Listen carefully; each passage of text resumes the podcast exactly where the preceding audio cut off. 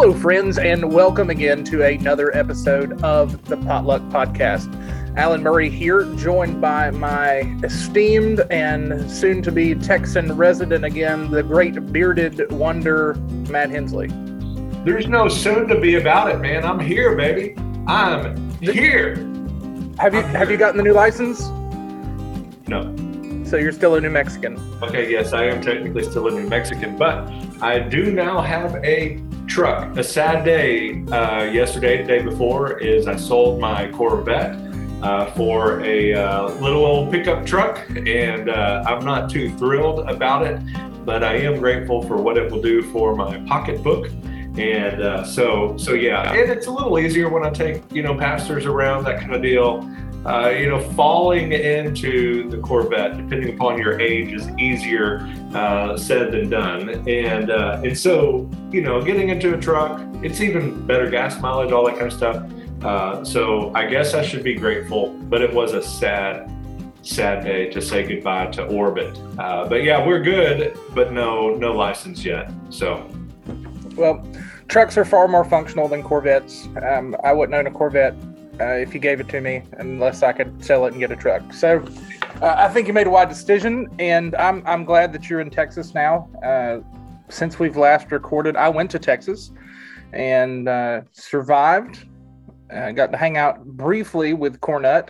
I did not see you because you were not there yet, and so two thirds of the potluck is in Texas now, and two thirds was there two weeks ago. But now it's it's forever going to be two thirds unless you guys can get me back to the Republic again. Hey, let's go. Let's go. We can get you a church here in Collin County. That'd be even better. Come no, on. I don't. I, I'm not. I'm not looking to move churches. Uh, we'll clarify that. okay. I'll send this to your deacons. But uh, so yesterday was a big day for North Carolina, but really all across the country because I think many people uh, latched on to this initiative, and that initiative is fill the tank.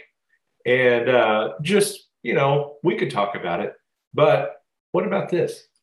Fill the Tank serves as a catalyst for every single church in our state to commit to fill their baptistry, their trough, their tub, or just plan to go down to their favorite river to baptize those who have professed faith in Jesus Christ.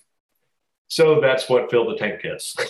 you fill up your your baptistry, your horse trough, whatever it is that you baptize your your people with, and uh, and so that was a statewide emphasis for North Carolina that y'all participated in, I believe.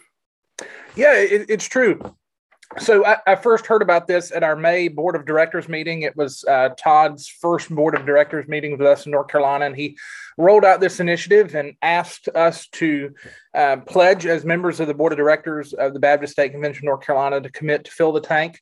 Uh, he said he'd been going around to different churches, visiting them, and noticing that a lot of their baptistries were full of Christmas decorations or dust or spider webs, plants, whatever.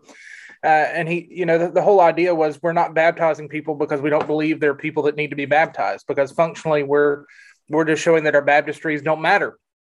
And so it was an emphasis to get folks to, you know, clean out and uh, pray in faith, uh, not name it, claim it kind of theology, but to be very intentional with sharing the gospel, uh, trying to see new believers be baptized or make the commitment for some. Maybe they were uh, baptized as an infant, they've never been baptized biblically, but put a, a, strong biblical emphasis on baptism and evangelism in our state convention. Uh, myself and a couple other pastors, there was an article in the Biblical Recorder about it. Uh, within a week or two of getting back from that board of directors meeting, uh, we had people make professions of faith, and before even September, um, you know, we had a need to baptize somebody in June. Uh, right after that meeting, uh, the meeting was like that that Tuesday and Wednesday, uh, and then by that Sunday, I had a need to baptize somebody. So it was pretty cool. Uh, we baptized him earlier, and then we had a baptism yesterday. Uh, one of our kids that made a profession of faith during vacation Bible school, we baptized him yesterday. And uh, for us in the state of North Carolina, we got an email last night, Sunday night, asking uh, for those of us that committed to fill the tank, which was almost 700 churches in our state convention, uh, how many were baptized. And as of this morning, on Monday morning, uh, with just just 100 churches or so responding uh, to a Sunday night email, over 500 people were baptized in 100 churches. Uh, and so I'm sure that when that number comes back of you know the nearly 700 churches that did baptisms yesterday uh, that the number is going to be way greater than 500 people. Yeah, for sure. And in looking at the website, so this is, I think, specific to North Carolina. There were 673 participating churches, and uh, and so maybe uh, a few more have signed up. But I know what was really cool yesterday, just firing me up, was seeing NAMB, uh, the North American Mission Board, retweet a lot of these folks that were, you know, hashtag fill the tank, that kind of deal. And I think several others were, but I was seeing those. And it was some churches that I think I saw one where hadn't had one in about a year uh, that had their first baptism, and uh, and so I thought that was really cool just to see some of the the fruits of those efforts. And uh, and so one of the other things that I really liked was y'all's website for this, fillthetanknc.org, where there was a number of frequently asked questions. And I think you and I are in some Facebook groups where maybe this was kind of looked down upon as a gimmick or something along those lines. And I loved how they answered that. Is baptizing someone on the spot, quote unquote, just a gimmick? And he said, to be sure, immediate response baptism calls have been used as a gimmick by some churches. But we also know that every baptism recorded in the New Testament is spontaneous and immediate. There was never a gap between when a person trusted Christ and when that person was baptized. We shouldn't discard the biblical pattern because some have manipulated it or misused it. Uh, Jay Allen, I know maybe y'all had one perhaps planned, but did you have any pushback whatsoever with your church uh, in joining this Fill the Tank initiative? I, I, had to do some explaining about what was going on. Some folks said, you know, we don't want to just baptize people to baptize people, and I, you know, I, I always counsel with people before they're baptized. You know, but the, the kid I baptized yesterday, I was the one that led him to Christ, so I didn't, I didn't necessarily have to go through and, and hear his testimony and that kind of thing because I was I was there when he received Christ, gave that invitation. Um, but I, I always want to know that somebody's actually made a profession of faith and those kinds of things. I, I do take it seriously. Um, I always have some counseling with with baptism, those kinds of things. But yeah, it, it had some pushback uh, across the Baptist State Convention of North Carolina, uh, and of course across the SBC because. Um, you know, fill the tank Sunday, uh, the fill the tank initiative was was really a North Carolina thing, but baptism Sunday is on the SBC calendar. Um, but before fill the tank was a thing, it was already on the calendar, and so uh, it was neat seeing uh, Johnny Hunt and some other guys uh, with NAMB push it, and churches across the United States really making an emphasis as well. Uh, North Carolina, we're just innovators; we just lead the way across the convention.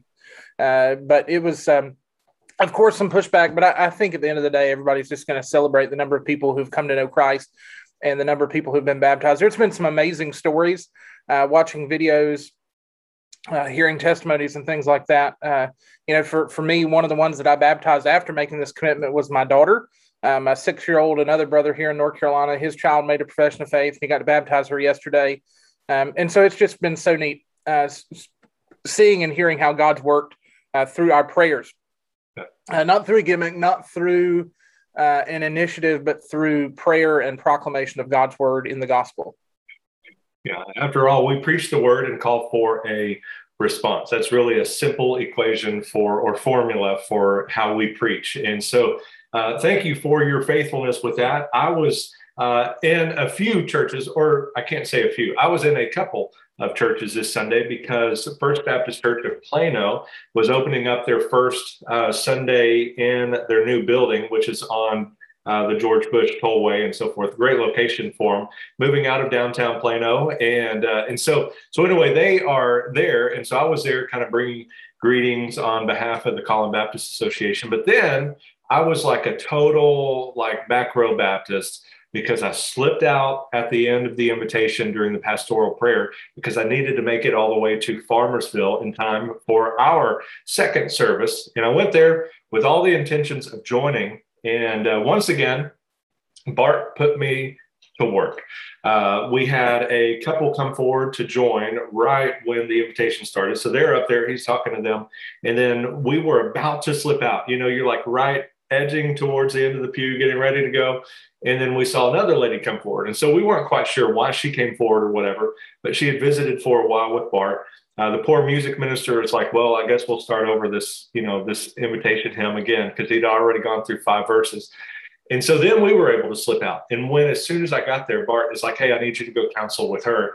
Uh, she's wanting to get saved. So I go down and sit with her. We start counseling, walk through all that. She's trusted in in Jesus, and uh, so a great day for First Farmersville with nine uh, coming forward that will become members. And uh, so Bart will get to baptize somebody. It won't be on Fill the Tank Sunday, but I think part of our encouragement on this whole episode will be whether it's September 12th or whatever, whatever Sunday you got, fill that tank and uh, and call somebody to trust in Jesus and dunk them like an Oreo cookie. So, what's our Southern culture topic? Southern food topic today, I believe. Yeah, Southern culture and Southern food, those are often synonymous here on the potluck. As I mentioned, I visited the Republic of Texas a couple weeks ago, and I had no idea how big of a deal chicken fried steak is to the people of Texas. Mm-hmm. Um, here in North Carolina, I have I had eaten chicken fried steak before, and you know I think my it's it's like Cracker Barrel experience. I'm pretty sure it's a frozen patty most places that's already uh, been breaded and it's just fried and some probably powdered milk gravy is put on top of it. And you you get to Texas and everybody claims they have the best chicken fried steak in Texas. Uh-huh. Um, and everywhere you go has it. I mean, we went to a kind of a Tex-Mex place one night and they even had like chicken fried steak topped with queso instead of gravy. And i was like this is this is crazy. And then i, I went to uh, a chicken and fish place and i ordered i ordered a, a combo of like chicken tenders and like they, they're like fish tenders uh, catfish strips basically. And it comes out with a side of gravy and some fried biscuits and I just, you know, I now I know why the median age in the United States is as low as it is because of the people of Texas, uh, and the fact that yeah. that that gravy, particularly chicken fried steak with gravy, is just uh, incredibly important. I think it might even be a sacrament. I'm not sure. Yeah, it's pretty close. And and the key here in Texas is that we will fry anything. If you go to the State Fair of Texas, there's fried, you name it. I mean, they even fry butter and uh, there's fried beer and margaritas. There's fried Oreos. There's fried Snickers. There's fried uh, anything that you can think of. They will come up with a way to fry it. And uh, but yes, chicken fried steak is probably king for us. And I think my favorite chicken fried steak is probably at Babe Chicken House, which we've mentioned before on the show. Uh, uh Jared goes to it quite a bit. I haven't been since we've been back. Uh, but it is some of the most tender and delicious chicken fried steak, and it will hang over the plate. It is so huge, and uh, so we we love that uh, for for sure. Well, you got anything else before we wind down? Uh, I, I don't. Um, just don't fill your tank with gravy. I, I guess that's the only recommendation oh, no. I can give. Well, this is. Hmm, let me. I, I need to go back and review the Baptist faith and message I guess water is important, but water's in some gravies. I mean, yeah, okay, maybe not gravy. When you get out, then celebrate with chicken fried steak. There you go. Have a have a potluck. Bring some chicken fried steak to the potluck. All right, well, friends. Uh, we do thank you for joining us again at another episode of the Potluck Podcast. We hope that you've had your fill and your full of chicken fried steak and full baptistries. And we hope that you'll join us back next week, same Baptist time, same Baptist hour. Stay Baptist, my friends. I just got to applaud you for that. Your fill, your full of chicken fried steak and baptistries. That was well done. Good job. It it it, it happened on the fly. Uh, well it just done. came to me. Maybe it was anointed. I don't know.